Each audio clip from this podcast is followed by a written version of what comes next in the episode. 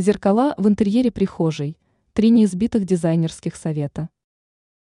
Прихожая – это первое помещение, которое гости видят при входе в квартиру или дом, поэтому она должна производить приятное и уютное впечатление. По словам эксперта сетевого издания «Бел новости» дизайнера Юлии Тычина, добиться подобного эффекта поможет доступный для всех способ, а именно использование зеркал. Вот несколько советов по применению отражающих поверхностей в прихожей. 1. Используйте в коридоре длинное прямоугольное зеркало, позволяющее видеть себя в полный рост. 2. Обязательно обзаведитесь мягкой подсветкой для зеркала, создающей уютную и теплую атмосферу. 3. Используйте зеркала в коридоре не только в качестве отражающих поверхностей, при взгляде на которые можно оценить свой внешний вид, но и как декоративные элементы.